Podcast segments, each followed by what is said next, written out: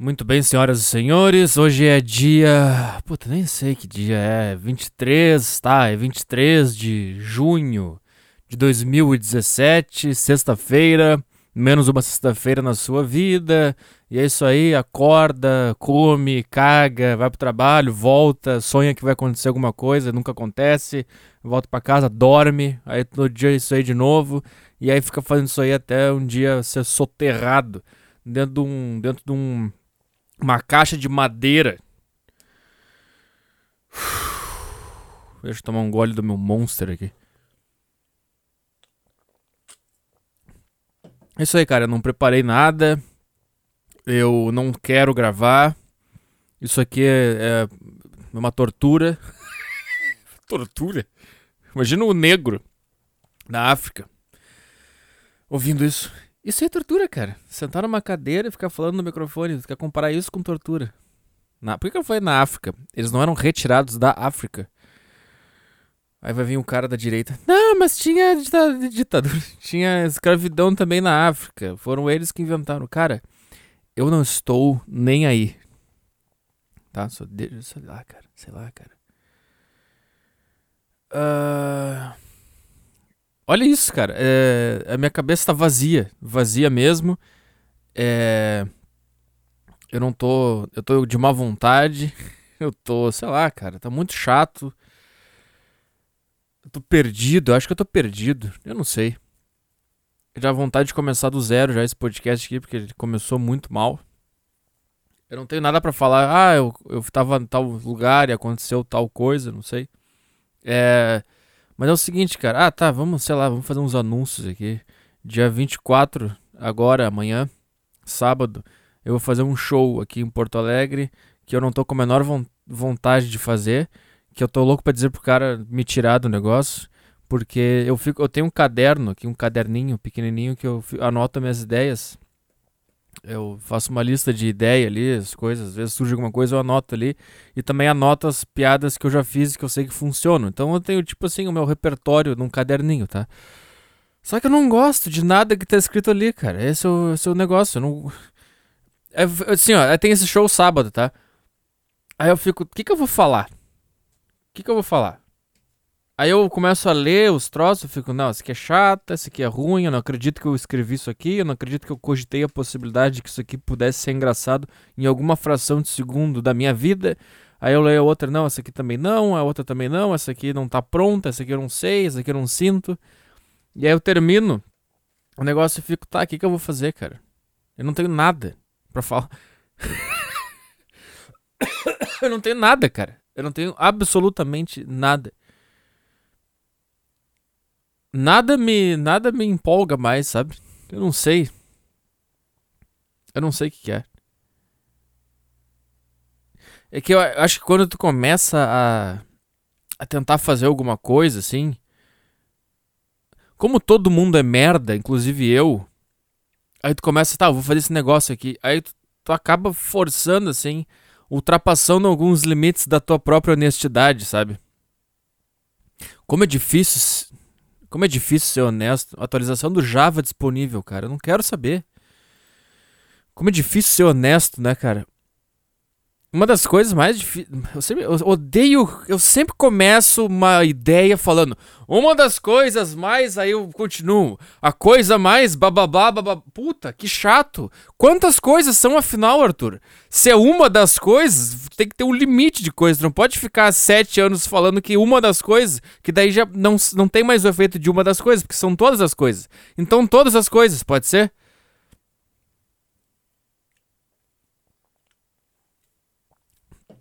Por que tem que começar a frase assim? Uma das coisas... Por que que tu não fala? É muito difícil de ser honesto. Pronto. Por que que tem que ter essa... Uma das coisas mais... Não sei porque eu tô brabo com isso, cara. É que a linguagem também é uma coisa que não é honesta. A própria linguagem, ela já é uma desonestidade. Quantas vezes tu já não teve uma ideia na tua cabeça, um sentimento, uma sensação, uma coisa, e aí tu começa a tentar explicar por meio do vocabulário que tá instalado no teu cérebro e tu não consegue explicar. E tu chega numa frase que era pra explicar aquilo ali que tu sentiu E aí tu fica, não, mas não é. Aí tu lê a frase e tu tem uma outra sensação. Não, mas não é ainda isso aqui. Aí será que é falta de vocabulário? Ou será que... Ou será que a linguagem é uma desonestidade? Que tu tá tentando... Porque a linguagem, ela não acontece... ela não acontece, sim. Ela não brota no cérebro. Como o sentimento. Como a, a coisa que tu sente antes de falar uma coisa, não é? Eu não sei, eu acho que tu sente o negócio. Tu tem a ideia. Aí, de acordo com a linguagem que tu tem instalada na tua cabeça, instalada na tua cabeça, tu transforma numa, numa, numa, numa frase, não é isso? Por que, que eu tava dizendo que não é honesto? Porque nada que... É isso, cara. Nada que eu falo, eu não consigo atingir o que tá na minha cabeça. Nunca. Eu não consigo. Eu nunca consigo. É isso. Eu nunca consigo atingir o que tá na minha cabeça. Eu nunca consigo, cara. Eu nunca consigo. Por isso que eu tava perguntando se a linguagem é uma desonestidade também. E, a, e aí, será que é por isso que eu tenho a sensação de estar sendo desonesto o tempo inteiro? Porque eu tô usando uma ferramenta que por si só ela já não é honesta. Porque ela... Porque querendo ou não, ela, ela é uma construção pra gente se entender. Ela não é realmente o que é. Ela não é a raiz. Ela é o produto. Acho que ela... Pode ser assim? Ela é a árvore. E a raiz é... São as ideias? O que que você tá falando, Arthur? Por que que tudo é tão difícil? Aí sabe o que eu tô na minha cabeça agora? Eu tô pensando assim num cara inteligente, num filósofo, um negócio que ele tá... Não, cara, não tem nada a ver isso aí. E ele tem uma explicação de por que a linguagem é honesta e é natural. E eu fico com medo desse cara hipotético que eu inventei na minha cabeça. Que daí ele vai dizer que eu sou um puta cara burro. E aí eu vou ficar, puta, eu sou um cara burro. Ah... E por que eu tava falando que é difícil ser honesto, cara? Assim, porque eu acho que quando tu começa a tentar fazer coisas, aí tu começa a perceber que tu é um merda e tu não consegue fazer as coisas que tu quer fazer. E aí, tu começa a ter que meio que tapar esses buracos com, com coisas que não são de verdade, assim. Sabe? A começar pela linguagem, tá entendendo? E aí tu, tu tem que... E quando tu, e quando tu, quando tu vê, cara, tu tá, tá atolado na lama. Tu tá mergulhado no nada, assim, é, tapado por desonestidade, por, por, por falsidade, por artifi- artifícios. Por que essas palavras surgem na minha cabeça do nada, que eu nem sei o que, que elas significam? Sabe? É outra coisa que tem a sensação que eu não tenho mais controle, assim.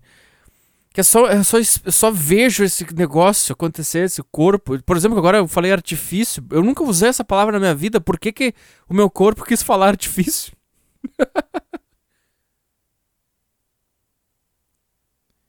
E é difícil se encontrar, né, cara? Eu... Tu ficar tentando ser honesto. Eu não sei, cara. O que é ser honesto consigo mesmo? É o que eu tento fazer aqui há anos, mas é difícil demais, cara. E às vezes não é nem porque tu tá, tu tá tu... Nossa senhora. Às vezes não é nem porque tu tá com medo da honestidade. Às vezes é porque tu tá tentando atingir aquela honestidade de uma forma tão agressiva que tu acaba tendo que usar artifícios. Essa palavra surgiu de novo na minha cabeça. Pra atingir essa honestidade, que daí já não é mais honestidade. Aí já é outra coisa. Como é que eu faço, cara? Pra me encontrar. Como é que eu faço? Sei lá, cara. Eu não aguento mais, cara.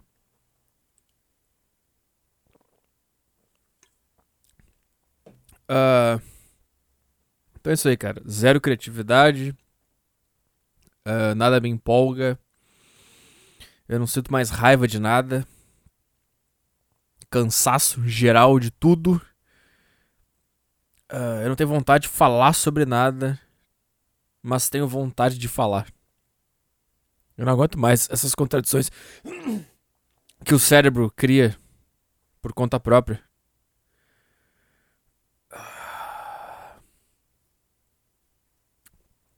Acho que é isso aí, cara. Esse foi o podcast de hoje. Até sexta que vem. Mas é isso aí, cara. É... Ah, só, só, só falar sobre a raiva.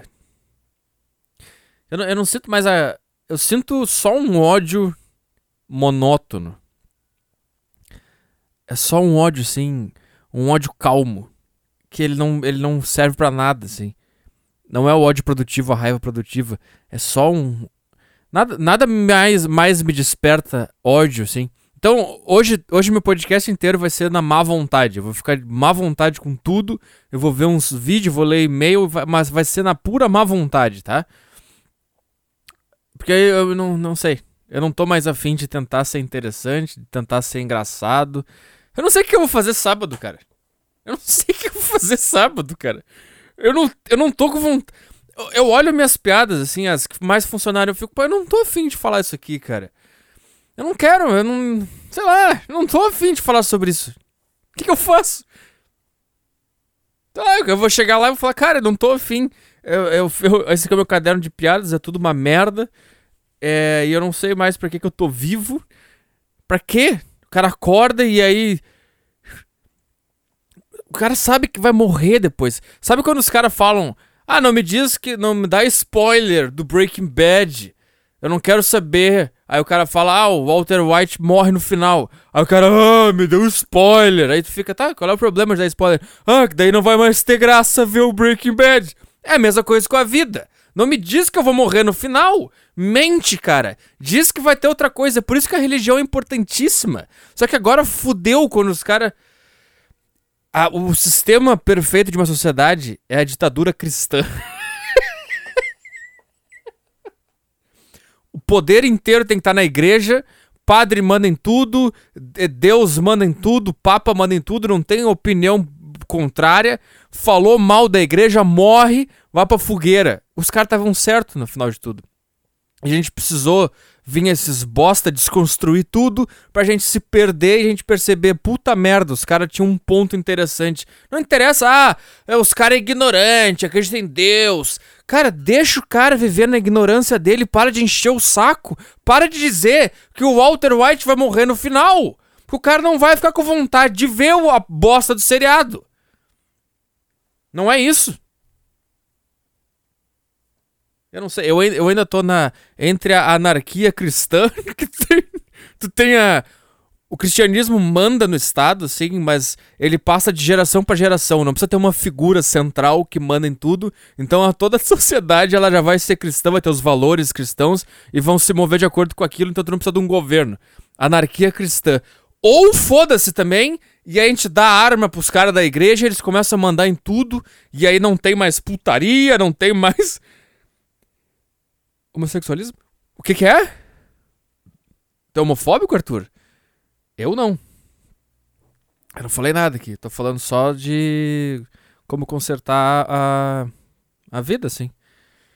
Mas eu vi que tu falou um negócio de que não vai mais ter homossexual. Eu? Eu não lembro. Eu, não... eu falei isso aí? Eu não lembro, não.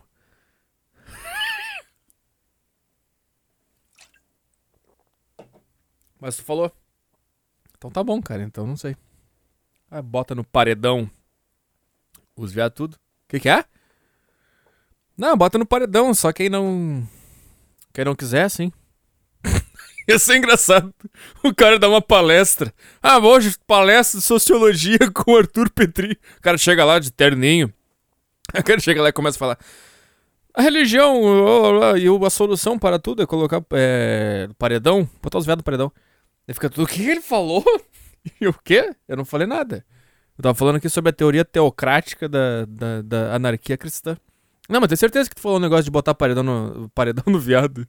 Os viados no paredão. Eu não falei, não. Acho que tu ouviu coisa. Eu não ia deixar ninguém filmar a palestra. Que eu ia dizer que era uma coisa muito importante. Sei lá, o que, que eu ia falar.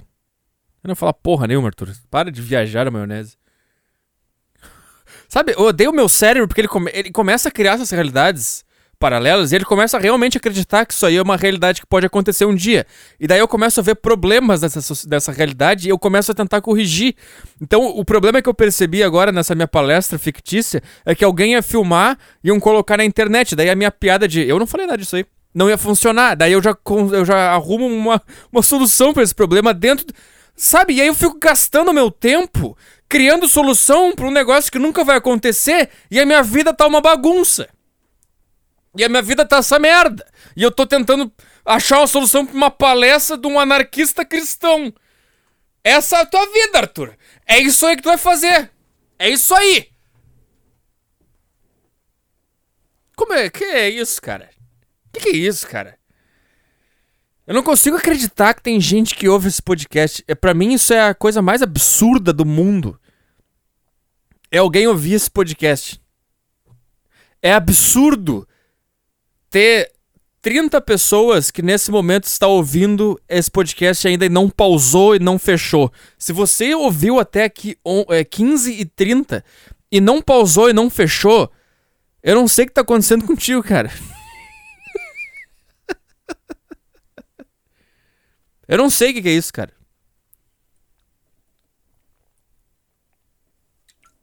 Por que eu tô falando dos... Por que eu tava falando? Nem sei mais nada. É... Isso que, isso, que, isso que eu tô falando agora é uma das coisas que me pega, assim, no negócio de ser honesto. Porque quando tu tenta ser honesto contigo mesmo, tu tenta limpar o teu cérebro de qualquer pretensão, de qualquer tentativa, assim... Por exemplo, às vezes eu venho gravar o podcast e eu penso, eu tenho que ser engraçado durante esse podcast, assim. Isso é ruim, sabe? E eu, o que eu tento fazer é limpar minha cabeça completamente para não ter nenhuma pretensão, nenhuma intenção e não ter nenhuma vontade. Que daí eu vou começar a gravar e o meu cérebro vai agir de, como ele devia ser. Eu acho que isso é ser honesto consigo mesmo. Limpar, assim, quando, quando tu perceber que tu tá tendo uma intenção num ato ou alguma coisa, quando tu vai fazer alguma coisa assim, pensando, ah, eu vou fazer isso porque eu quero ser assim, e não só porque tu quer fazer aquilo, sabe, aí eu já, já, já não tá sendo mais honesto, assim, contigo mesmo, sabe? E... E eu acho que quando tu é honesto contigo mesmo, tu começa a entender... Pra o que que tu foi feito. Não, não que exista um, um sentido pra tua vida de que, ah, essa é a minha missão na vida. Mas eu acho que cada cérebro é como um computador, assim. Então tu tem um computador com uma placa de vídeo boa que ele foi feito pra, sei lá, pra editar vídeo. Tem outro computador que tem um processador melhor que ele foi feito pra conseguir fazer mais coisas ao mesmo tempo. Eu não sei o que eu tô falando, eu não sei se é, eu não entendo de informática. E tem outro computador que tem mais memória RAM. Então eu acho que cada ser humano tem um cérebro. Claro, tem uns... A maioria, eu acho, da humanidade tem é, é só computador, aqueles Windows noventa e oito, dois gigas de memória RAM, só pra escrever no Word ali e fechar. Mas aí tem uma outra parcela que eu acho que tem uns cérebros que foram feitos pra fazer determinadas coisas nesse mundo. E não só fazer, mas a gente pode até adaptar e criar novas coisas porque a gente vive na sociedade. Blá, blá, blá, eu não... Essa frase... Por que eu falei essa frase, cara? Só que daí, como é que, como é que tu sabe... Qual é o teu computador? E pra que que ele serve? Qual, é, qual, qual seria a coisa no mundo? Qual seria o programa que ele ia rodar de forma... Não perfeita, perfeita é uma palavra muito forte, mas... Qual é o programa que ele foi feito pra fazer, pra, pra, pra executar? E eu acho que tu só consegue encontrar isso quando tu começa a ser sincero contigo mesmo. E não, tem, e não pretender fazer alguma coisa. Tá entendendo o que eu tô falando? Só que daí tu entra, na, tu entra num problema que é quando tu tem ciência disso e aí tu pode en- acabar encontrando a coisa que, que o teu cérebro foi feito pra fazer. Só que como tu tem ciência de intenções e pretensões, tu começa a pensar, será que eu não, eu não, eu não, eu não encontrei isso aqui porque eu estava sendo pretensioso? E isso aqui, esse podcast, por exemplo, eu tenho uma, uma mini... Uma mini, é, digamos, uma prova de que eu fui feito pra falar, que eu fui feito pra me comunicar. Eu tenho uma pequena prova disso. Porque tem gente que me ouve, eu consolidei uma, uma gama de ouvintes bem boa, assim, que é difícil de alguém conseguir falando por uma hora e meia num negócio que não tem vídeo, não tem informação, não tem nada. Então eu tenho uma suspeita de que era isso que eu devia fazer. Só que ao mesmo tempo... Eu penso, tá, e se eu fiz esses sete anos de podcast... Sete anos não, menos. Cinco, seis anos de podcast... É... Pretendendo ser honesto... E porque eu tava pretendendo ser honesto, eu não consegui ser honesto porque eu tava com o objetivo de ser honesto. Então eu não fui honesto... E aí eu construí uma mentira por cinco anos... E essa prova que eu tô tendo... De que eu fui feito... Que o meu cérebro ele tem o programa de se comunicar... Na verdade, não é uma prova. Ela é uma prova num sistema mentiroso. Dentro do sistema mentiroso é uma prova. Entendeu o que eu quis dizer? E aí essa paranoia começa a crescer, que daí tu, aí, aí tu começa...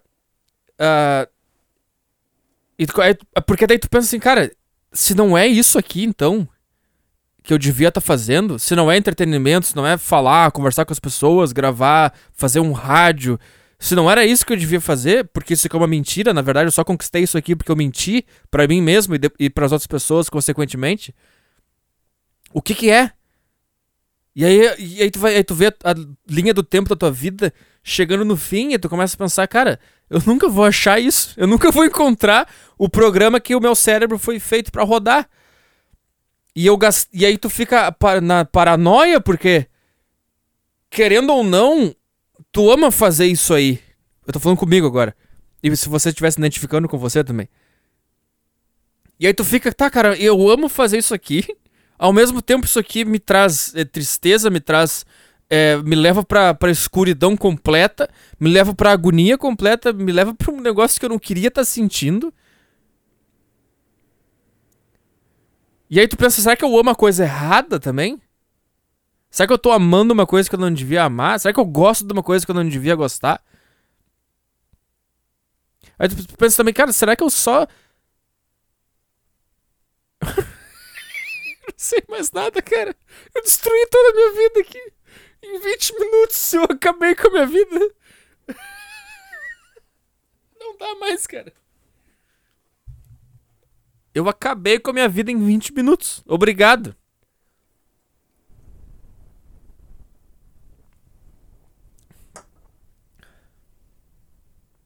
É foda, cara. Porque daí tu grava. Eu, por exemplo, eu gravo isso aqui. O dia de gravar o podcast é o pior dia da minha vida. Antes e... De... Aliás, eu fico passando a semana inteira, né? Mas... Depois que eu gravo, eu fico mal. Fico mal de verdade, sim. Me consome a tristeza, a dor, o negócio. Eu fico realmente... mal, eu caminho na rua mais devagar, porque não foi do jeito que eu queria ser, porque não, porque não, porque eu não cons- tô, não tô conseguindo me encontrar, entendeu? E e o que, Arthur? Eu não sei, cara, eu não sei. Ah, mas eu sei, cara, dia vinte e quatro tem uma bosta de um show que eu não quero fazer aqui em Porto Alegre, e dia vinte e nove eu vou pra Curitiba. Abriu o show do Michael Kister. Se você é de Curitiba, eu vou estar aí o dia inteiro, a gente pode combinar um encontro. Não sei, cara. Eu sei que tem bastante gente de Curitiba que me ouve. Ali pelos dados do Facebook, é, acho que é a terceira cidade onde mais tem gente que me ouve. Uh, e, então me, me segue lá no Instagram, se você é de Curitiba, e talvez eu, eu, eu, eu me comunique por lá, dizer, ah, eu tô nesse lugar agora. Eu não sei se a gente combina alguma coisa, se eu, se eu anuncio na página que tal lugar eu vou estar a tal hora. Até me sinto meio arrogante, sabe? Eu só sou um cara e eu vou... Ah, vou estar em tal lugar. Tá, foda-se, cara. Vai tomar no teu cu. Não interessa onde é que tu vai estar. Fica na tua. E a única coisa que tá me motivando aí pra Curitiba não é fazer o show, porque eu não tenho nada pra falar, porque eu sou horrível nisso aí. A única coisa que tá me motivando é... Eu vou te falar que eu acho que é pegar o avião. É só isso. É só o avião que tá me interessando nessa história toda. Não sei, eu acho legal o avião, um puta negócio. Aí tu entra lá, daí tu pede uma água, tem as aeromoças gostosas. Tem todo aquele clima do embarque e tal. Tu sai de casa pensando, meu Deus, será que eu vou perder? Aí tu, no dia anterior, tu põe o despertador e tu fica, meu Deus, cara, se eu não ouvir o despertador, eu perco o voo. Todo esse negócio, assim, eu só tô por esse negócio aí, cara. Eu podia ir pra Curitiba, pousar e pegar um avião de volta e voltar. Pra mim tava de boa. Pra mim isso aí tava tranquilaço.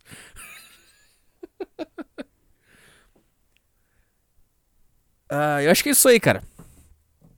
Sabe que era isso aí que eu tinha pra falar hoje? Ah, tem uma coisa. A, a caneca do podcast tá com promoção lá, tá? Lá na mugstop ponto com ou é .br?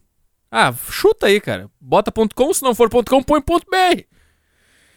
E se você botar lá na cupom de desconto Petri Gostoso, Petri Gostoso, você ganha dez por cento de desconto no pedido geral. E tem outra coisa. Eu tenho aqui... Só um pouquinho. Uma, duas, três... Uma, duas... Olha aqui, ó, eu tenho cinco camisas do podcast do símbolo da maçonaria, do bonequinho cagando, cinco camisetas tamanho G e uma tamanho P. Se você quiser, se você estiver interessado, já vou adiantar o preço aqui, é quarenta e cinco reais com o frete incluso. Ah, já tá o frete, não precisa pagar mais nada, é quarenta e cinco reais, acabou.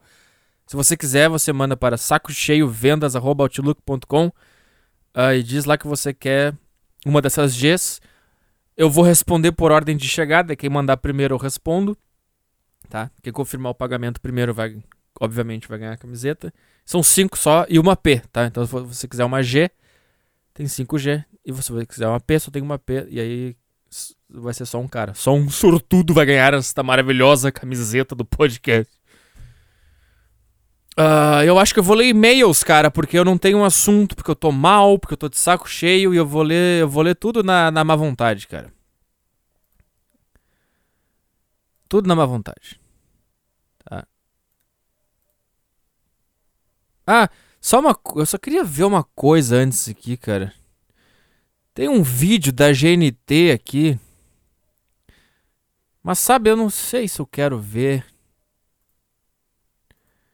Eu não quero enlouquecer. Olha só. Canal G N T, uma página no Facebook do G N T, tá? Abre aspas. Quero saber, eu vou ser bailarina e vou ser gorda. Fecha aspas. Bárbara Gancia foi conferir o requebrado das novas bailarinas da Anitta, Thaís e Tati. Bárbara Gancia. Como é que é essa porra? Meu Deus, que coisa horrível.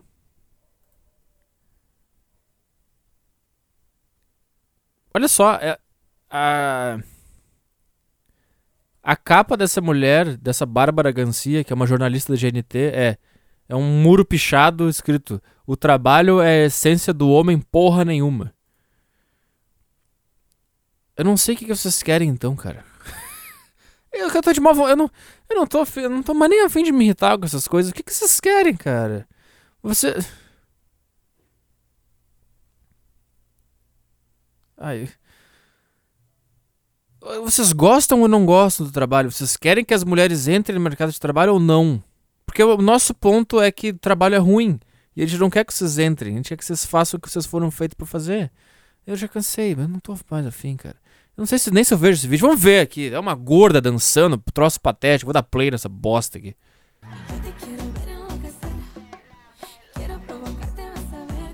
Meu Deus, que coisa horrível, cara. Thaís e Tati, vocês achavam, quando vocês eram pequenas, que vocês iam ser dançarinas? Porque tudo que uma pessoa um pouquinho mais cheinha não pode sonhar em ser. Desde criança, sempre escutei meus professores de aula de dança falando pra mim que eu nunca ia ser. Que eu sempre tinha que emagrecer. Hum. Aí eu com dezesseis... É que ninguém pode te impedir de sonhar com alguma coisa, cara. Tudo que uma pessoa não pode sonhar, tu pode sonhar o que tu quiser, cara. E aí esse, esse negócio... Ah, meus professores falavam que eu não podia ser gorda, se eu quisesse ser dançarina. Sei que nem eu chegar no... Sei lá, cara. Chegar num escritório pra, pra trabalhar com Excel e os caras os cara iam falar, eu não sei trabalhar com Excel. Entendeu, cara? Tem que... Aí tá, uma vez eu dancei num concurso, ganhei premiações de revelação, melhor bailarina... Que coisa horrível. Tipo, o mundo da dança, que pessoa maluca, que essa menina tá dançando. Entendeu? Eu falei assim, não, quer saber? Eu vou ser bailarina e vou ser gorda. Que não, mas tá dançando! Eu comecei um pouco tarde, né? Eu comecei com treze anos, mais ou menos. Ela, quer dizer, ela disse que ela ganhou prêmio de revelação, de melhor bailarina do ano e não sei o quê. E depois ela disse que as pessoas ficaram olhando, o que que essa menina tá dançando? Como assim, cara? As pessoas te aceitaram ou não te aceitaram? Tu ganhou prêmio e tu tá reclamando ao mesmo tempo. Eu falei assim, não, quer saber? Eu vou ser bailarina e vou ser gorda. Ponto final. Eu vou ser bailarina e vou ser gorda. Ponto final. Ai, cara, eu não vou... Ninguém tá nem aí pra isso aí, cara. Elas falam como se tivesse alguém... O máximo que a gente faz é rir. A gente só ri porque é, é muito engraçado uma gorda desse tamanho dançando. Só isso, cara. Ninguém tá em casa pensando, nossa, cara, não pode ser que uma gorda é bailarina. Ninguém tá pensando isso, cara. Ninguém tá nem aí pra isso aí, cara. Isso não move a vida de ninguém. A gente só dá risada. A gente olha aquela bunda enorme dançando no show da Anitta. A gente ri, a gente manda pros amigos. Olha esse troço horrível. E pronto, cara.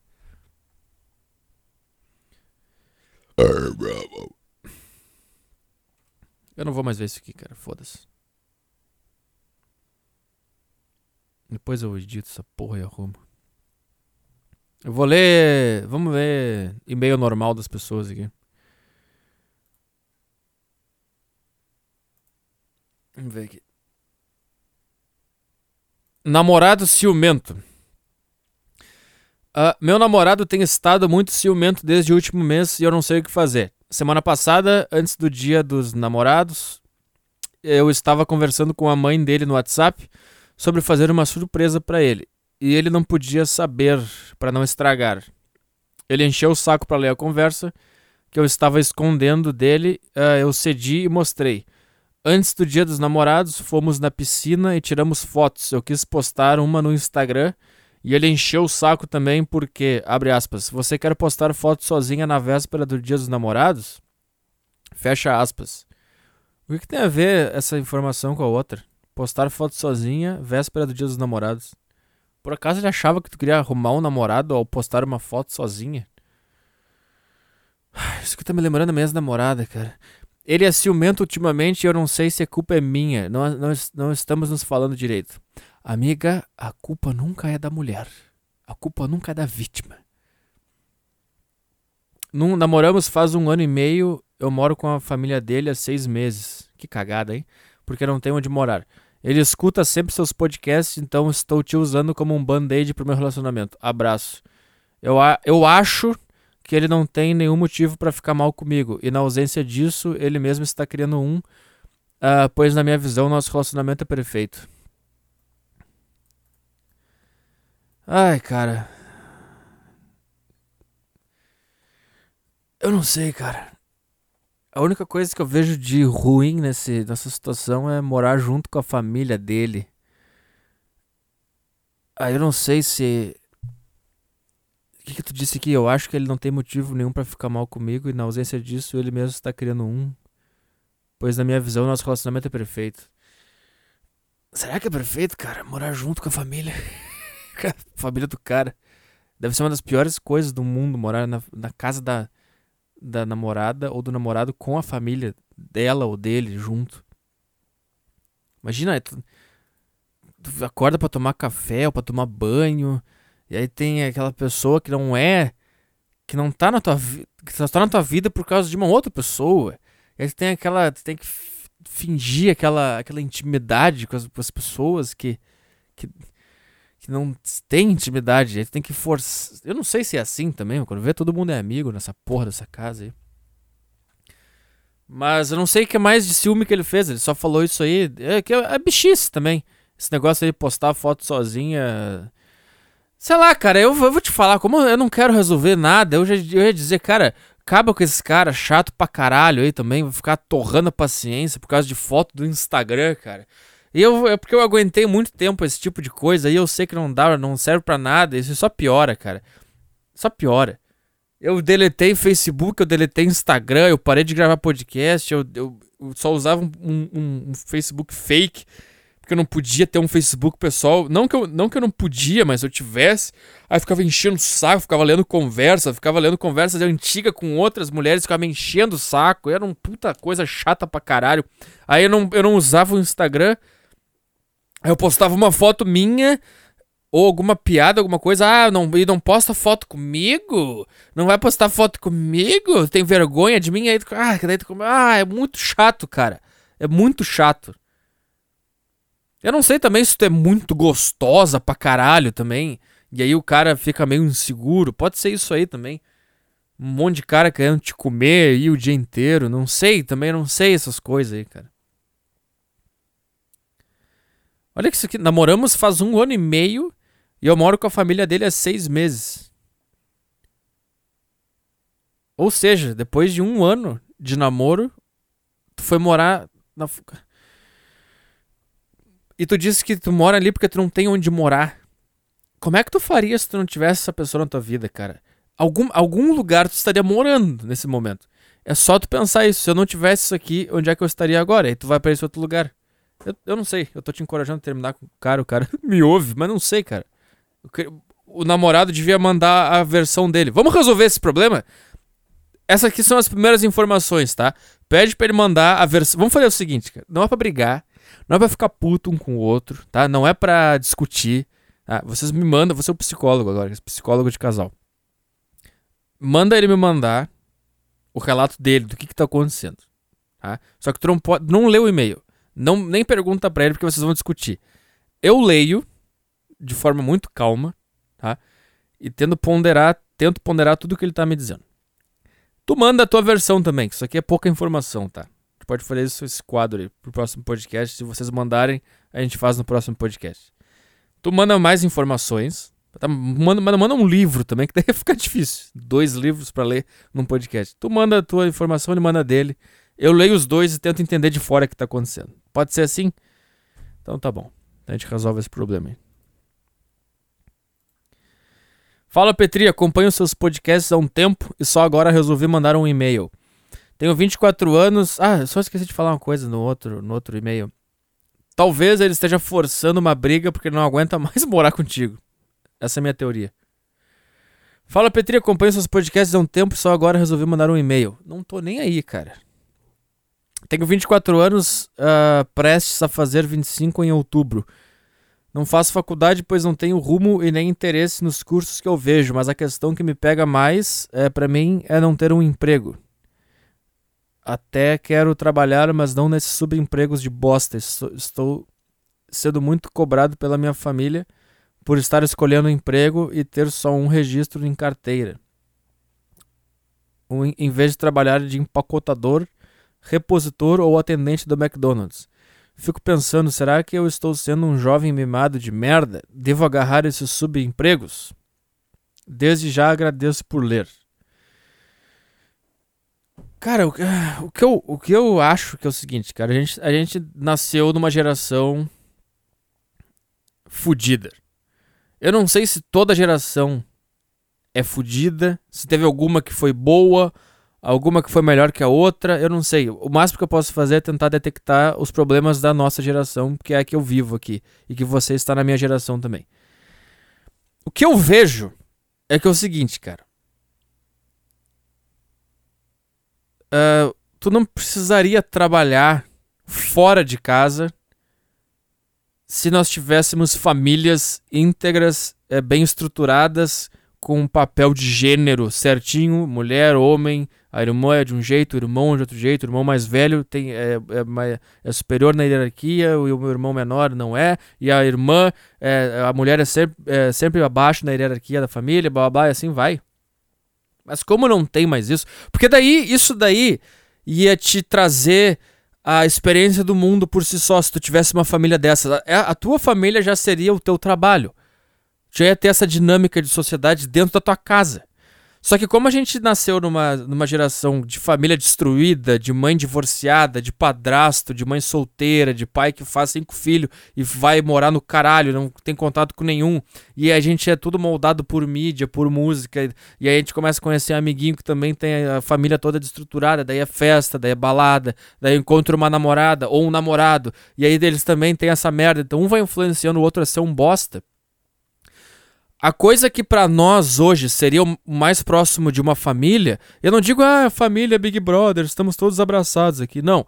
Eu digo que, que cumpre o papel de uma família, que é de te ensinar a dinâmica do mundo, é o trabalho, infelizmente. Infelizmente é só no trabalho que tu vai, que tu vai é, ter noção de dinheiro, noção de responsabilidade, noção de horário, noção de que a tua atitude influencia na atitude das outras pessoas e de que a tua iniciativa pode é, alavancar a pessoa que está do teu lado e a iniciativa da pessoa que está do teu lado pode te alavancar é, e, e, e, e às vezes tem um cara que tá para baixo e o outro cara não tá... Essa, toda essa dinâmica, cara, tu devia aprender na família, com teu pai, com a tua mãe, com teus irmãos. A gente não tem como aprender mais isso porque esse tipo de família foi destruída. Eu não sei se é pelo pós-modernismo, se é pelo esquerdismo, eu não sei o que que é, quem destruiu isso aí, mas isso tá destruído. Então a família, a família não serve mais pra nada. E aí quando eu falo aqui, por exemplo, um cara vem de dezesseis, dezessete anos falar que o cara tá mal, o cara não sabe o que fazer, eu digo pro cara, arruma um emprego, meio turno, e no turno inverso tu faz o, tu começa a buscar o teu sonho, seja lá qual for o teu sonho. Por que eu digo isso, cara? Porque eu, porque eu acho que quando tu vai pro mercado de trabalho, tu começa a ter essas noções de coisas que eu falei, tá? E eu vejo eu, na, quando na minha adolescência, se eu pudesse voltar, eu teria escolhido fa- fazer uma, isso aí, que eu não fiz, e eu vejo como foi é, prejudicial pra mim, porque eu não tive nem o trabalho e nem a família, ou seja, eu, eu tô vazio.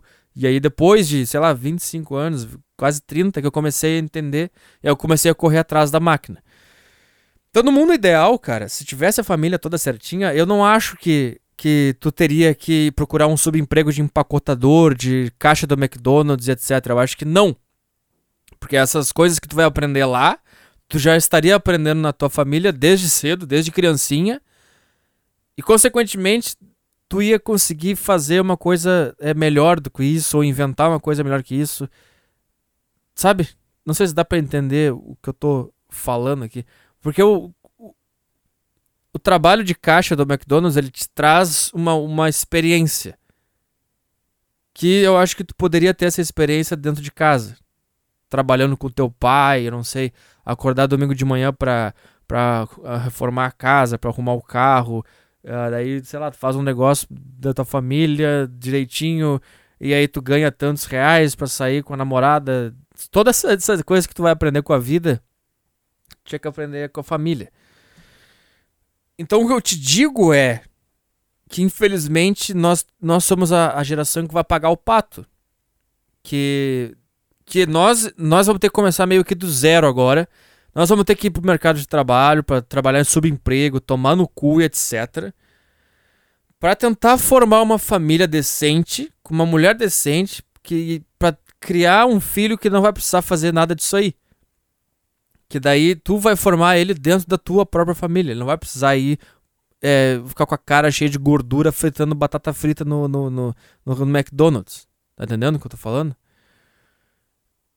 Eu não sei, eu não sei mais nada, cara. Eu, não sei mais... eu também odeio família, que é uma merda, e fica exigindo que o produto dela seja perfeito. Sabe, cara? Será que o teu filho, tu tem vinte e quatro anos, ele não é um fracassado porque tu é uma família de bosta? Tu teve uma família que tu não podia ter tido, tu resolveu ter uma família porque era legal. Ah, eu quero fazer um filhinho aqui pra tirar fotinho dele, me exibir pra minhas amigas. E tu não pensou em nada além disso. E agora tá um troço aí que agora já é adulto, já que tem pelo nas pernas, caga, mija, é, chora, tem depressão.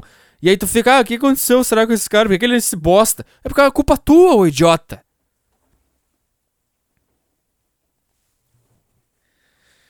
Então eu acho que é isso aí, cara. Acho que num sistema de uma família, o cara ia ter, ele ia ter noção de dinheiro, noção de responsabilidade, ele ia ter tempo pra se desenvolver pessoalmente, pra ler, pra estudar melhor, pra se tornar um ser humano melhor.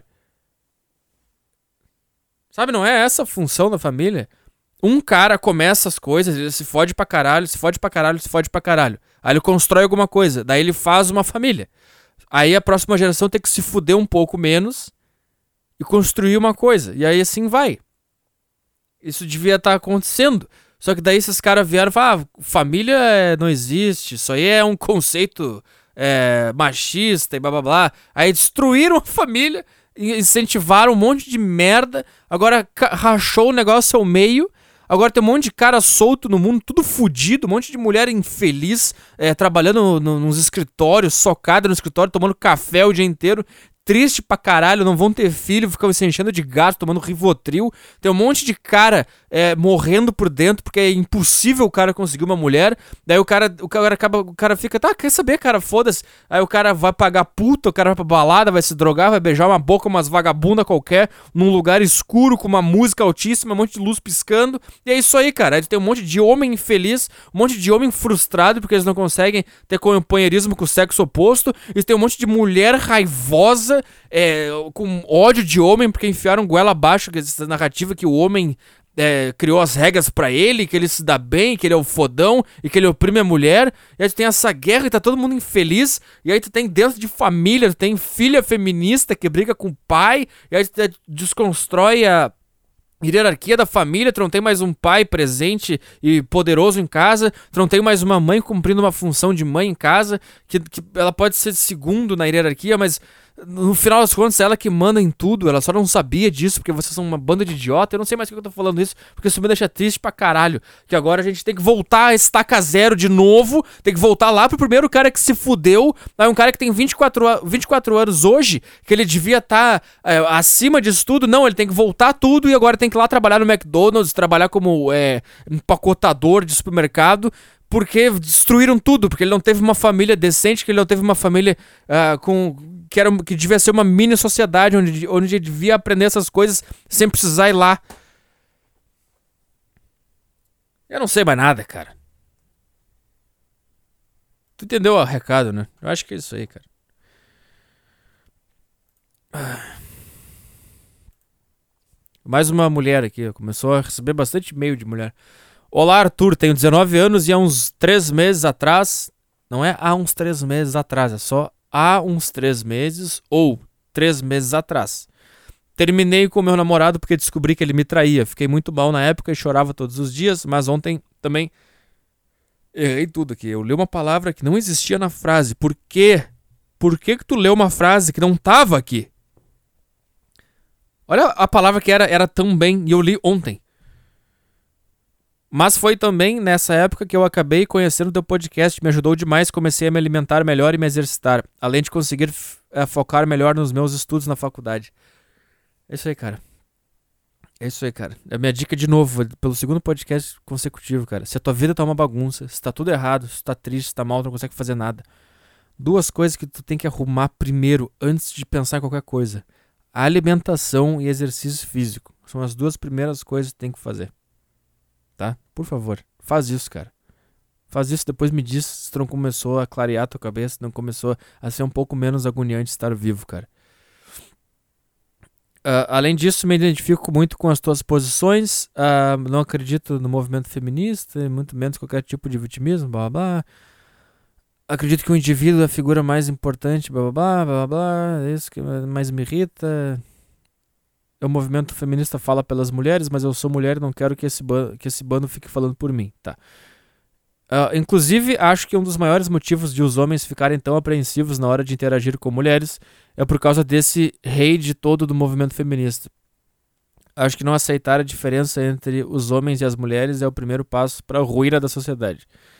Eu já fui praticamente linchada na minha faculdade e nos meus perfis nas redes sociais por expor a minha opinião a respeito disso. Eles são os primeiros na hora de dizer que defendem a democracia, ah, foda-se, mas blá blá blá, mas assim que vem, vem algum comportamento que desvia dos padrãozinhos desconstruídos que eles tanto veneram, eles humilham a pessoa.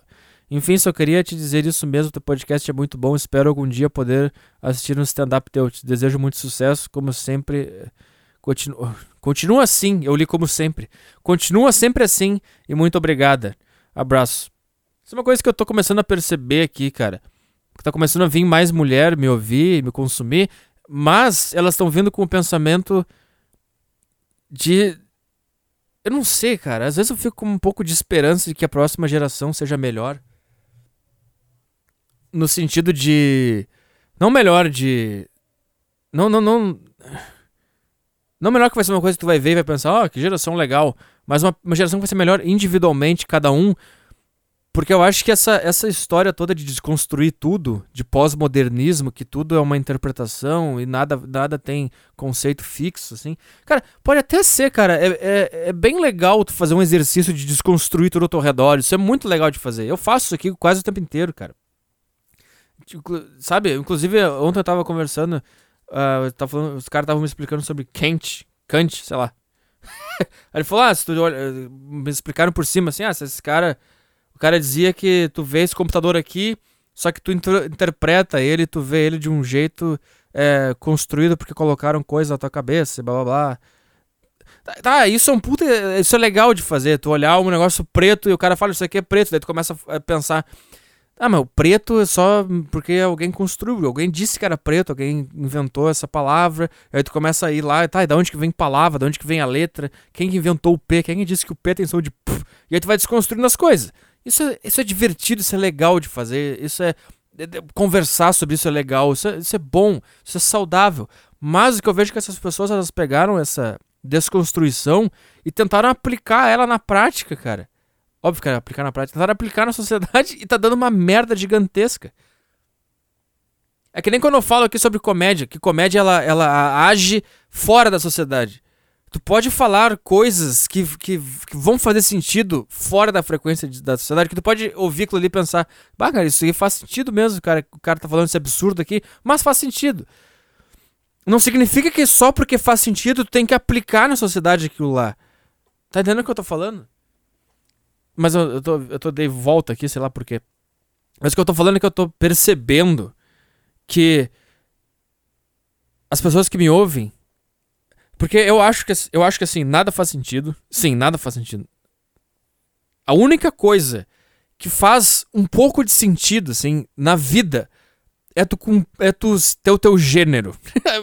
É meio maluco, assim. Essa é a única coisa que eu não consegui desconstruir ainda. Talvez eu consiga fazer um exercício de imaginação desconstruir o gênero. Mas até então eu ainda não consegui. Eu ainda, ainda acho que a única coisa que realmente faz sentido e que realmente é verdade é que tu, te, tu é um homem e tu é uma mulher. Eu acho que essas são as duas coisas que fazem sentido. E eu acho que as coisas começaram a ficar tão ruins como elas estão quando destruíram isso. E aí tu, só que tu tem, lembra que eu falei, tu tem aquele cérebro programado pra ser de um jeito e tem o outro cérebro da mulher que é programado pra ser outro jeito. Quando tu vem e começa a desconstruir isso, tu começa a fazer esses cérebros agirem de um jeito que não, elas não estão feitos pra agir. E aí tu começa a ter todo esse tipo de problema, cara. Que tipo de problema, Arthur? Eu não sei. Eu, eu acho que depressão, problema, problema mental, tristeza, gente tomando remédio, uh, gente desmotivada, sociedade doente, agressividade de, é, é, sem foco, é, é, tiroteio no trânsito, briga no trânsito, briga na balada. Tudo isso daí... é porque tá todo mundo perdido, cara. Porque vocês tiraram o senso de unidade de cada um, que era o homem, era um homem e a mulher era uma mulher. Eu não sei, eu acho que... eu não sei porquê, mas eu tô com uma tendência de, de achar essa origem no problema de todo o resto. Não sei porquê. Mas enfim, o que eu tô dizendo é que eu tô recebendo mais, é... mais e-mails de mulheres dizendo que elas estão lutando para serem mulheres. E tô recebendo bastante e-mail de homem me dizendo que eles estão lutando para serem homens. E eu acho que isso é do caralho, porque não é uma coisa que tu faz assim, ah, vamos mudar a sociedade, e aí tu começa a fazer planos, e planos governamentais, e propagandas, e vamos salvar isso daqui, vamos resolver esse problema.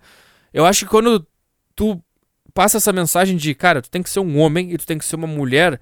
Tu não, fa- tu, não, tu não aplica essa esperança falsa que nós vamos mudar o mundo e vai todo mundo ser legal, todo mundo vai se abraçar. Acho que cada um se recolhe na sua, no seu casulo, começa a se olhar pra dentro, porque ser homem, pra tu entender o que é ser homem, tu tem que se olhar pra dentro, que aí tu vai começar a perceber, ah, o que é ser homem, o que eu sinto, o que é esse negócio que eu tô sentindo, e a mulher é a mesma coisa.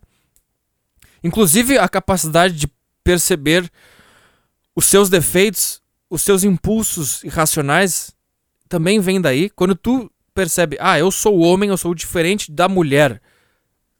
É o primeiro passo pra tu ter uma relação boa com a mulher, e é o primeiro passo pra tu reconhecer coisas que, que, que, que são intrínsecas ao, ao, ao homem que podem prejudicar a mulher. Por exemplo, um exemplo básico, a vontade de comer todas as mulheres que passam na rua.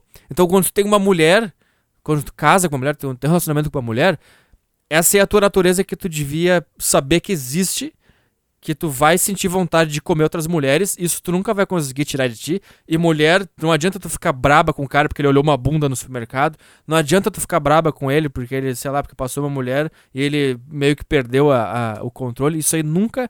perdeu o controle, não que ele saiu dando porrada na mulher, mas ele meio que se, ah, bateu um negócio nele, ele esqueceu o que estava acontecendo por um segundo, isso nunca vai mudar.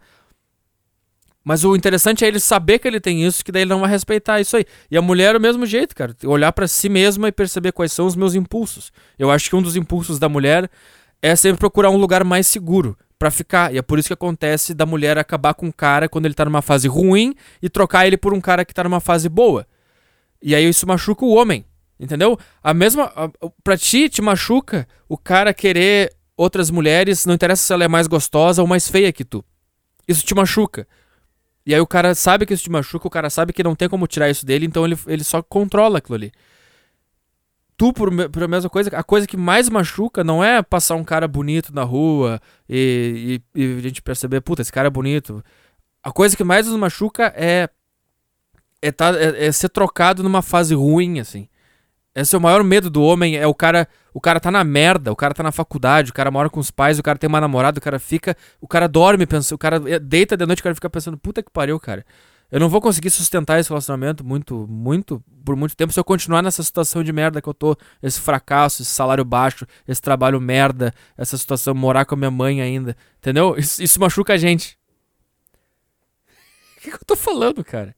Esse podcast é tão ruim, cara, mas é tão ruim. Mas é só isso aí que eu tô percebendo, tô percebendo que eu tô, eu tô pelo menos conseguindo trazer isso pras pessoas de... O homem é homem, a mulher é mulher, e eu acho que isso aí é o primeiro passo pras, pro homem e a mulher começarem a se dar bem de novo, como um dia foi, é cada um cumprir o seu papel no mundo, cara. Sabe, como... Eu lembro que eu consegui pegar o início da, de uma sociedade tradicional ainda, onde tu tinha que tirar a mulher pra dançar, e ela meio que fala, ah, não, não quero, ah, ah, ah. E toda essa, essa brincadeira. Só que ela queria, entendeu? Só que ela queria que tu surpreendesse ela. E aí tu ficava, ah, que legal, eu quero surpreender ela porque ela me parece uma pessoa decente, entendeu? Se ela disse não, que ela não quer dançar comigo agora, e ela, mas ela deixou ali passar que na real, na real ela quer, significa que ela não é uma qualquer que sai dançando com qualquer um. E tu replica isso na, em tudo, cara, no, na questão até do sexo. Se...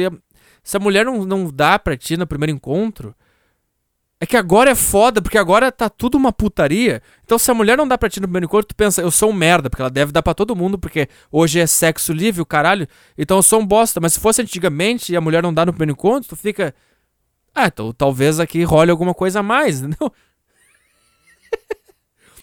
Então sei lá, cara, eu não sei, eu tô de saco cheio de falar também. Excluir. Próximo e-mail. Olá, Petri. Uh, me chamo Lucas, tenho dezoito anos. Escrevi pra você sobre odiar, odiar gordas que usam baby look há um tempo. E no mesmo e-mail tu, eu disse que graças a você eu estava perto de realizar. Tá. Pois bem, eu consegui e quero dizer que você foi uma das pessoas responsáveis pelo meu sucesso. E que um dia espero gravar um podcast contigo. Essa segunda parte aí não vai acontecer, cara.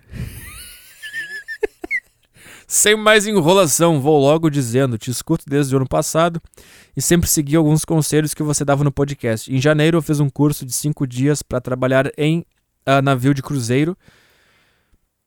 Em paralelo ao curso, já fui me inscrevendo nas agências de recrutamento, porém não tive nenhuma resposta logo em seguida. Uh, passaram três meses e o clima em casa já estava tenso com os meus pais, porque eles já tinham desacreditado nesse meu sonho e a pressão para arrumar um emprego estava foda. Olha aqui, ó, se tu tem uma família e tu tá pressionando teu filho a arrumar um emprego é porque tu falhou como família. Agora essa é a minha regra. Porém, eu tava tentando arrumar emprego uh, com qualquer coisa e você mesmo sabe como tá foda. Enfim, em abril rece- recebi um e-mail de uma das agências de recrutamento me chamando pra entrevista lá em São Paulo. Dei meu jeito de ir, fiz a entrevista toda em inglês e passei. Fiquei feliz pra caralho. No final de abril eu fiz uh, o meu o último treinamento em, se- em segunda-feira agora. Cara, eu acho que eu li umas quatro linhas pensando em outra coisa. Mas vamos lá. No final de abril eu fiz o último treinamento uh, em segunda-feira agora, dia doze, pra ser exato. Eu recebi minha data de embarque. O contrato e... Sabe o que eu tava pensando agora também? Eu comecei... A... Eu comecei... Tô rindo que nem velho. Quase desmaiei aqui, peraí. Estarei embarcando no navio da M S C sexta, dia dezessete. Ah, já foi então. Nem vou ouvir esse podcast, não tem internet no navio, né? E eu gostaria de te agradecer imensamente, pois além de conselhos que me ajudaram a conviver com a tristeza como algo normal, também me transformaram em uma pessoa melhor e me ajudou a correr atrás das coisas. Então é isso. Ah, ficarei muito feliz se você ler esse meu e-mail. Não precisa ser no podcast, mas se quiser pode. Ah, obrigado por dizer que eu posso ler um negócio no meu podcast. Ah, e se você quiser saber, essa brincadeira toda me deu uh, em torno de uns quatro mil reais. Não, essa brincadeira toda deu em torno de uns quatro mil reais. Não sei se deu, gastou, tu ganhou. Espero um dia fazer parte de um podcast de entrevista e contar tudo que rola dentro do navio. Desde muita putaria a máfia de comida. Máfia de comida. Uh... Fala, Arthur, acompanho o podcast faz tempo, mas só agora resolvi mandar e-mail. É aquele papo de sempre...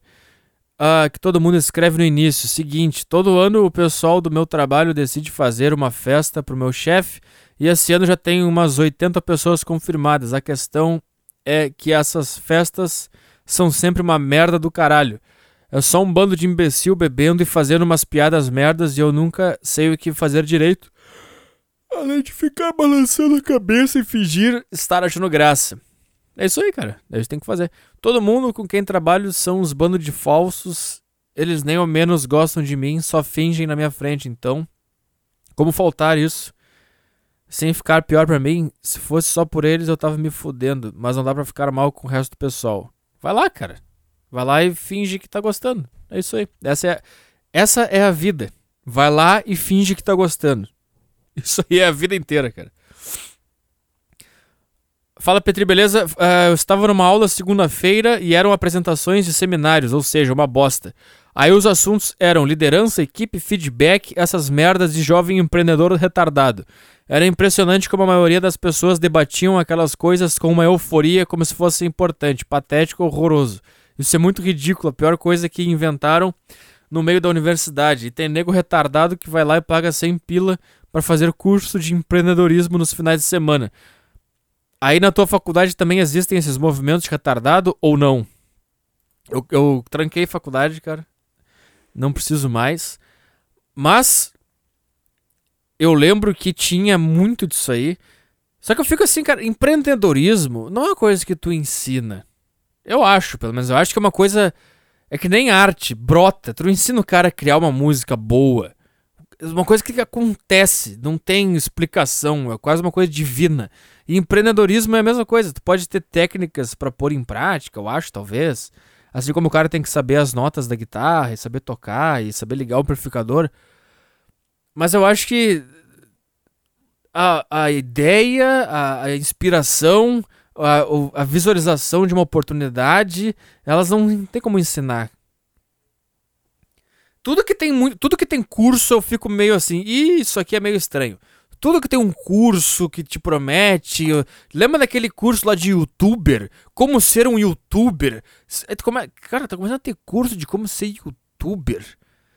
Alguma coisa estranha tá acontecendo aqui. Curso de empreendedorismo. Alguma coisa tá acontecendo aqui. Se tu precisa de curso de empreendedorismo pra ser empreendedor... Sabe? Eu acho que já é, é ao contrário, assim, cara.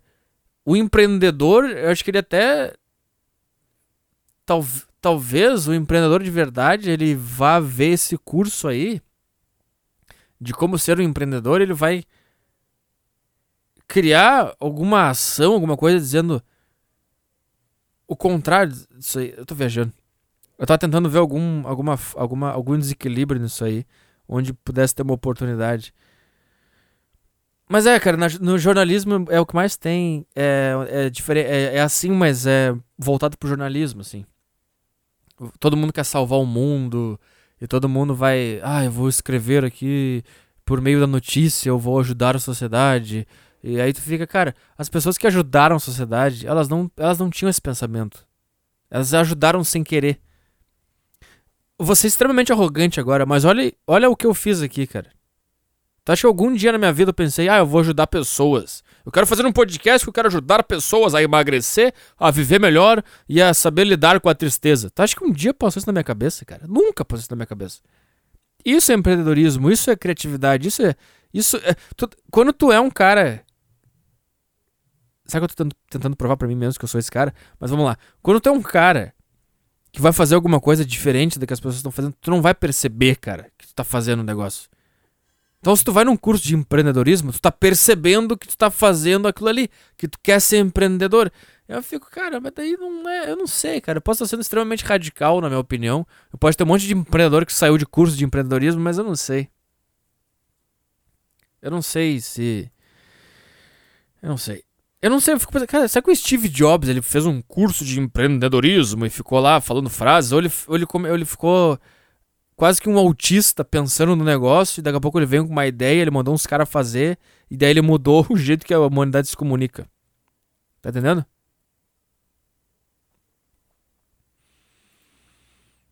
Vamos ler o último aqui.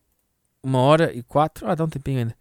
Ó, mais uma mulher. Boa noite, Petri. Não sei como começar essa merda. Uh, meu namorado uh, ama seu podcast. Antes da gente namorar, ele ouvia compulsivamente os que tu falava mal de mulher porque não queria ficar comigo. O que que é? Antes de namorar, ele ouvia compulsivamente os que tu falava mal de mulher. Tá, ele ouvia compulsivamente, isso eu entendi. Mas os que tu falava mal de mulher... Não, eu não tô fingindo que eu nunca falei mal de mulher, eu tô tentando... Porque parece que tem um, um episódios específicos que esse aqui fala mal de mulher, dele ficar ouvindo esse o tempo inteiro. Eu não sei, cara.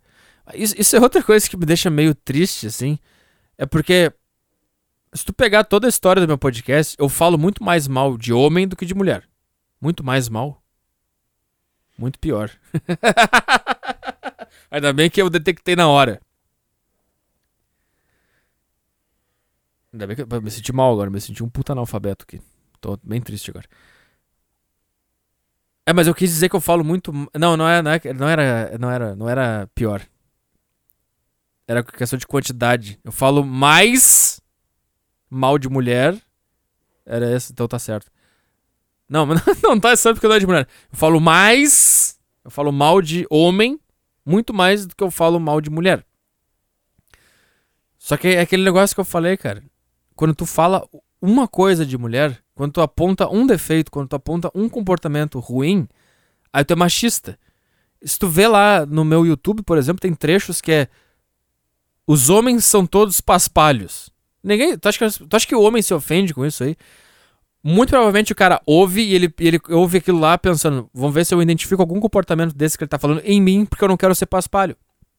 Agora tu fala, tu fala lá, mulher não tem coração, a mulher não ouve o vídeo. Mulher não tem coração pensando, ah, vou ouvir isso aqui pra ver se ele, se ele fala alguma coisa que eu me identifico pra ver se eu não tenho coração. Não, ela, ah, esse cara é um, é um misógino, esse cara é um filho da puta. Cara, quando, quando o cara fala... mal de comportamento da mulher, ele não tá... Ele não quer bater na mulher, ele não quer que a mulher morra, ele quer que aquilo lá não aconteça mais porque ele ama a mulher. Quando eu falo que todos os homens são paspalhos, eu não, não é isso, eu quero que o cara escute aquilo, eu quero que ele deixe de ser um paspalho, eu quero que ele pare de ser um bunda mole, e eu quero que a mulher que percebe isso e o homem que percebeu isso se encontrem e sejam felizes, porque viver é muito chato. E eu, eu acho que uma das únicas coisas que pode deixar a vida um pouquinho melhor é quando tem esse companheirismo sincero, honesto, onde tem um homem e uma mulher. Mas vamos lá. Mas eu não entendi que ele ouvia compulsivamente os que eu falo mal de mulher porque não queria ficar contigo. Ele só ouvia o podcast porque ele não queria ficar contigo. Tu chegou nele, falou, ah, quer ficar comigo? Ele falou não, e aí ele botou uns fones e ficou me ouvindo compulsivamente. Vamos ver aqui o que ela fala. Dia vinte e cinco, é... ó, domingo agora.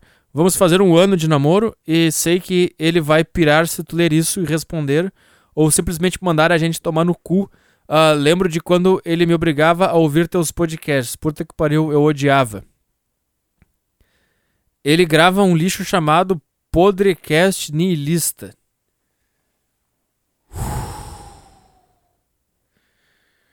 Ah, meu Deus do céu. Sabe o que é engraçado de niilista fanático? O cara não entendeu nada do que é niilismo, cara. Porque ele tá usando o niilismo pra se identificar como... Pra, pra se identificar no meio da sociedade. Ele tá usando a palavra niilismo pra dar sentido à existência dele na dinâmica da sociedade. Tu não entendeu nada, cara! Eu odeio o cara que se autodenomina alguma coisa, sabe? Ah, eu sou o niilista! Aí tem aquele desenhista que pensa. Eu tava olhando hoje aquele site, desenhista que pensa. Cara, como é que tu consegues colocar isso, né? Cara, como é que tu consegue dizer que tu pensa, cara? Como é que tu consegue fazer isso? Como é que consegue dizer? Eu sou um niilista. Eu não sei o que eu sou, cara. Eu, eu, eu, eu tenho muita vontade de ter uma ideologia. De, def- de conseguir ter uma ideologia, defender uma ideologia, pensar que uma ideologia é boa. Só que eu penso, cara, eu sou muito burro pra conseguir detectar uma... Pra conseguir ter uma ideologia, cara. Eu sou muito burro pra ter uma ideologia. E às vezes eu, eu queria... Cara, como eu queria ser anarquista, cara? Porque eu acho que é a, é a mais simples de todas. Ah, não tem nada. Pronto, acabou, foda-se. É isso que eu queria ser. Só que eu sou, eu sou mais burro que o anarquista, porque eu começo... A pensar, cara, eu não consigo nem dizer que eu quero ser anarquista, que eu sou anarquista, porque eu não consigo dizer que eu sou nada, cara. Eu não, eu não consigo me denominar alguma coisa. Eu não sei como é que as pessoas conseguem fazer isso. Sabe quando tu cria uma rede social e tem ali sobre você? Eu fico meia hora olhando pra aquele negócio. Sobre você? O que, que eu escrevo aqui, cara? Eu não sou nada. Aí eu coloco nada, eu escrevo nada, porque ele, ele te obriga a colocar alguma coisa.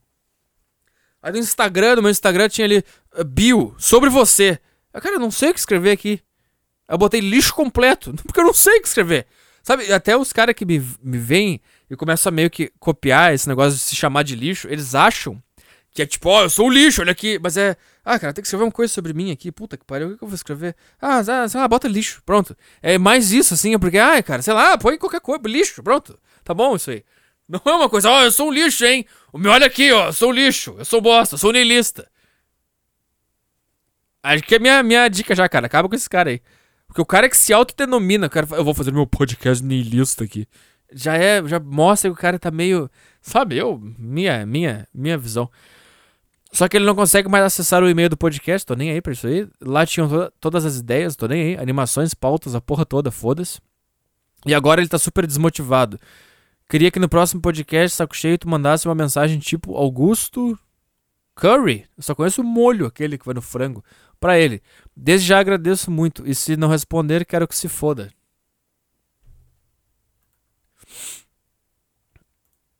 Uma hora e onze. Fala, Petri, estou mantendo no Enx. Na próxima semana perco a virgindade. Sendo assim, me vem a segunda... A seguinte... Seguinte dúvida. Será que vou gozar rápido? Enfim, é isso. O podcast está cada vez melhor, ainda que você ache um lixo. Tá, em primeiro lugar, tu me disse tua idade... Tu me disse há quanto tempo tá no NoEnx, tu me deu o, o, o contexto nenhum. Aí o negócio é o seguinte, cara. O No é, fo- é foda quando tu vai transar e quando tu tá em NoEnx. Uh, será que eu vou gozar rápido? Esse é o problema. Sim. Vai. Só que tu pode fazer coisas... E a gente vai cair naquele negócio que eu já falei no podcast anterior ou no, no outro, antes do anterior. Que é... Tu não vai conseguir curtir, porque tu vai ficar com medo de gozar e tu vai ter que começar a criar mecanismos pra atrasar o teu gozo. E aí, tu, aí por exemplo, aquele negócio que tu vai querer pegar na bunda dela e quando tu pegar na bunda dela, o teu pau vai dizer bora gozar que isso aqui tá bom pra caralho. Daí tu vai ter que tirar a mão da bunda dela e vai ter que comer ela sem tocar nela, que era a coisa que tu queria fazer em primeiro lugar, que era tocar nela. Quando tu viu ela na rua, tu queria tocar nela. Aí tu vai transar com ela, mas não vai poder tocar, porque senão tu vai gozar. Então, cara, eu sou... Eu te digo assim, eu sou contra o bater uma antes de transar, porque eu acho que isso tira um pouco a tua virilidade, assim. É que nem... É que nem tu ir pra final do, do campeonato e jogar uma partida antes de ir pra final do campeonato. Tu vai, tu vai chegar meio... Tu não vai dar tanto valor pra aquele negócio. Tu não vai jogar tão bem e tal. O problema é que tu pode chegar lá e gozar rápido. Então, o que eu faria, cara, é... Em primeiro lugar, não fica pensando nisso. Não fica pensando, eu vou transar, meu Deus. Eu não sei porquê, mas eu acho que quando tu começa a pensar que tu vai, que tu vai transar, que tu vai pegar, que ela é gostosa, isso aí eu acho que vai te fazer gozar mais rápido ainda. E tem outra coisa que é boa de não bater a punheta antes, é que quando tu gozar, cara, tu vai gozar, tu não vai gozar na camisinha, né? Tu não é boiola, tu vai gozar nela. Não dentro, que daí tu, não é, tu é retardado. Vai gozar nela, na barriga, nos peitos, na cara, não sei. Vai sair coisa pra caralho, vai ser do caralho. Eu tô ficando com meu pau duro aqui, imaginando tu gozando numa outra mulher. Ai, caralho!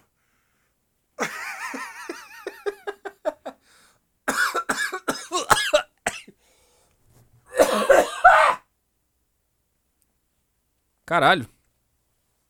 É... Eu não sei, cara. Eu preciso casar. Eu preciso... Não casar, mas eu preciso ter uma mulher que não me enche o saco, que seja de boa que a gente transe, que faça, sabe, que não... Tem um ouvinte do podcast aí que mora no Rio Grande do Sul. Tu sabe quem é? Vamos, vamos, vamos agilizar isso aí, hein? Vamos botar em prática essas coisas. Vamos botar em prática as coisas que eu falei no, no último podcast. Da dominação, daquela, daquela agressividade, daquela virilidade. Eu recebi alguns depoimentos de mulheres que ficaram com a buceta molhada ao me ouvir relatar aquilo. É... Eu só falei isso porque o meu ego quis dizer. Eu não precisava ter dito isso. É... Mas por que eu tô falando? Tá, é isso aí, cara. Será que eu vou gozar rápido? Por que eu falei da... da... Por que eu falei dessa ouvinte que mora no Rio Grande do Sul? Por que eu falei isso agora? O que, que tem a ver uma coisa com outra? Sabe o que aconteceu? Porque eu comecei a imaginar esse cara gozando nessa na mulher que ele vai... Que ele vai... Que ele vai transar. E me deu vontade de fazer isso aí também. Só que daí eu pensei, tá, mas eu não tenho nenhuma mulher. Eu lembrei dessa. Ou seja, eu só lembrei de ti. Tu tá me ouvindo agora? Eu só lembrei de ti porque eu quero gozar em ti. Ser homem é um lixo. Sabe? O cara vai... O cara vai... O cara... Tu vê como o teu corpo, ele... O teu corpo, ele começa a... Ele começa a criar camadas de mentiras... Pra dar, um, pra dar uma coisa de, especial num determinado negócio. E é quando tu começa a desconstruir, tu chega na resposta verdadeira, que é, ah, eu só quero, eu só quero ver o, o meu jato de porra saindo do meu pau em direção na cara dessa mulher. É só isso que eu quero ver. Mas daí tu começa, ah, vamos, vamos agilizar isso aí, vamos falar um pouquinho, vamos, vamos ver se a gente não sai, se a gente não casa. Se a gente não... Mas no fim, eu tô imaginando minha rola duraça e a, aqueles jatos de non-wanks, de trinta dias de non-wanks sendo acumulado nas minhas bolas, saindo assim, pá, e direto nela, nos peitos, e ela começa a passar a minha porra na cara dela, começa a lamber o dedo, começa a passar na teta, assim, começa a se masturbar com a minha porra, e começa a gozar, e eu fico ali, meu Deus, olha que coisa maluca, eu tô com meu pau duríssimo! Cara, é o seguinte, cara, cria...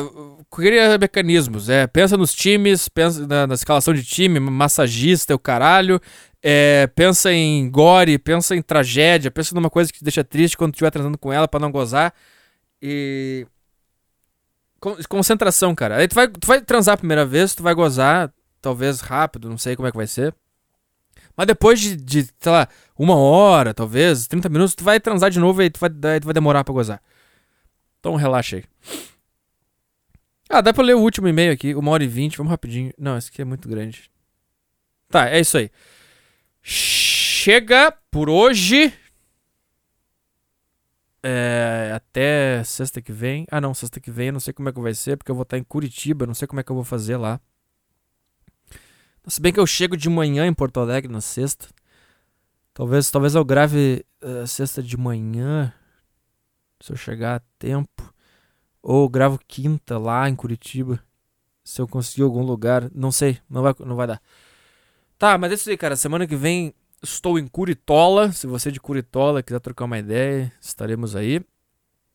Uh, vou ir pra tua cidadezinha aí, que, com esses dois times que não servem pra nada. Curitiba e Atlético Paranaense. Tu podia ter um, um estado pior, mais inútil no futebol brasileiro que esse estado aí, cara. Curitiba e Atlético Paranaense. E aí tem o outro que é o Paraná. E tu fica, tá aí, aí? Que bosta é essa? Se, cara, se excluísse esse estado do Campeonato Brasileiro, não ia fazer diferença nenhuma. Porque o Atlético Paranaense e o Curitiba, ele sempre ficam ali, ah, décimo quinto, décimo quarto. Daí o Atlético Paranaense classifica pra Sul-Americana, os caras ficam comemorando. Aí chega na Sul-Americana, cai lá pro Universidade Católica. Nunca faz nada, sabe? E esses dois times, Atlético Paranaense e Curitiba, eles são tão patéticos, cara. E quando eles ganham do Grêmio ou do Inter, a gente fica, ah, tá bom, perdeu, tá nada. Se a gente perde pro Flamengo, se a gente perde pro São Paulo, a gente fica, caralho, fudeu, a gente perdeu pra um puta time. E eu não sei se na próxima eu vou conseguir ganhar desses caras, porque eles são bons pra caralho. Agora, Atlético Paranaense, Curitiba, o Grêmio perde aqui, o Inter perde, a gente fica, ah, tá, mas na próxima a gente ganha, não dá nada, não tem problema. Acho que são os dois times mais inúteis da história do Brasil, são esses dois times. Até os Bahia lá, os Vitória, são mais úteis. Porque pelo menos eles caem pra segunda divisão. E sobem, e caem, e sobem. O Curitiba, Atlético Paranaense, eles não caem, não sobe, não faz nada. Não ganha o título, não classifica pra Libertadores, não ganha a Copa do Brasil. não cai, e aí não cai, não sobe, ele fica ali fazendo nada, é só um cara chato, é o café com leite, é o café com leite. Atlético Paranaense e o Curitiba é o café do, com leite da, da, do Brasileirão, isso é pra nada, mas vamos lá. Eu sei que os caras são fanáticos pra caralho, são doentes também. Aí eu vou chegar lá, os caras vão querer me bater. Não viu nada, mas ia ser engraçado. Tá lá, furaco, furacões, né? Furacão, fanáticos. Não, fanático é do náutico, náutico. Fanáticos, como é que é o nome? Os caras com umas caveiras. O que, que tu tá fazendo com uma caveira de um estádio de futebol, cara? Por que uma caveira, cara? O que, que tem a ver uma caveira? Por que tu tá segurando uma caveira, um crânio na tua torcida, cara?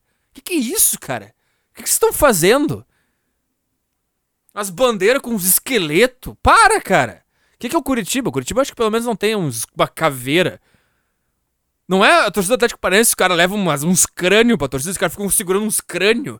Que que está... Os caras levam uns crânios ósseo. E ficam levantando aquele negócio durante o jogo. E eu, eu fico, cara... É um jogo de futebol. Tem uns caras chutando bola e tu tá segurando um crânio. Por que isso? O que, isso é o que que tu vai fazer? Isso é o cara que vai... O cara vai... Eu não sei se tá querendo dizer que o teu time é tão foda que ele vai matar o outro e ele vai virar um crânio, porque ele vai apodrecer, a pele dele vai sumir, vai ficar só o, só o osso. Mas não, mas não é isso que você tá fazendo, cara. Isso não é o que o Atlético Paranaense tá fazendo. Não é. O que, que foi o último título dos caras? Foi com o Washington lá, o Coração Valente. Tá brincando com a minha cara ainda.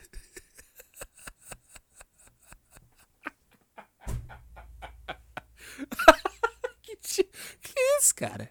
Eu acho que o Curitiba é o, é o, é o time que ele tem mais senso do que ele é. Ele não, fica, ele não enche o saco, assim. A torcida fanática aqui, tem umas caveiras. É só os caras, vai lá de verde, balança umas bandeiras. É legal que eles caem na porrada quando o time cai pra segunda divisão. Os caras vão lá, trocam um soco. Tá, mas daí é um negócio normal. Agora o Atlético Paranaense. Que time chato, cara. Que time chato, com umas caveiras, uns troços. Aí eles, eu não, eles acham que eles acham que eles estão torcendo pra um puta time, né? Não parece? Não tem essa sensação? Que o, o torcedor do Atlético Paranaense, ele acha que ele tá torcendo pra um puta time.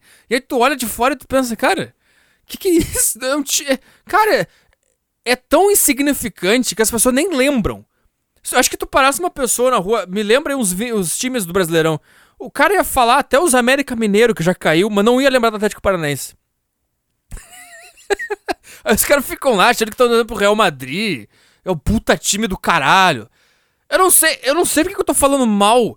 Tá, tu tá vendo como eu tenho a tendência de destruir tudo que acontece na minha vida? Eu tô indo pra Curitiba, eu vou ser recebido pela pessoa. E o meu primeiro impulso, o primeiro e único impulso é destruir a cidade dos caras e os times que eles gostam. Mesma coisa eu no stand-up, cara. Os caras me abriram as portas lá. Vamos lá fazer o show no bar, não sei o quê. Quer chamar tua galera? Chama aí. E eu começo a falar mal de stand-up, começo a falar mal dos caras. Tudo é assim, cara. Tudo na minha vida é assim. Eu começo a namorar, o que, que eu faço? Eu começo a falar sobre namoro, sobre casamento, como uma merda. Eu começo a destruir aquele negócio. Tá bem, cara. Sei lá. Sei lá. É o teu time do caralho, sei lá. Foda-se. Tá? Até sexta que vem. E tchau.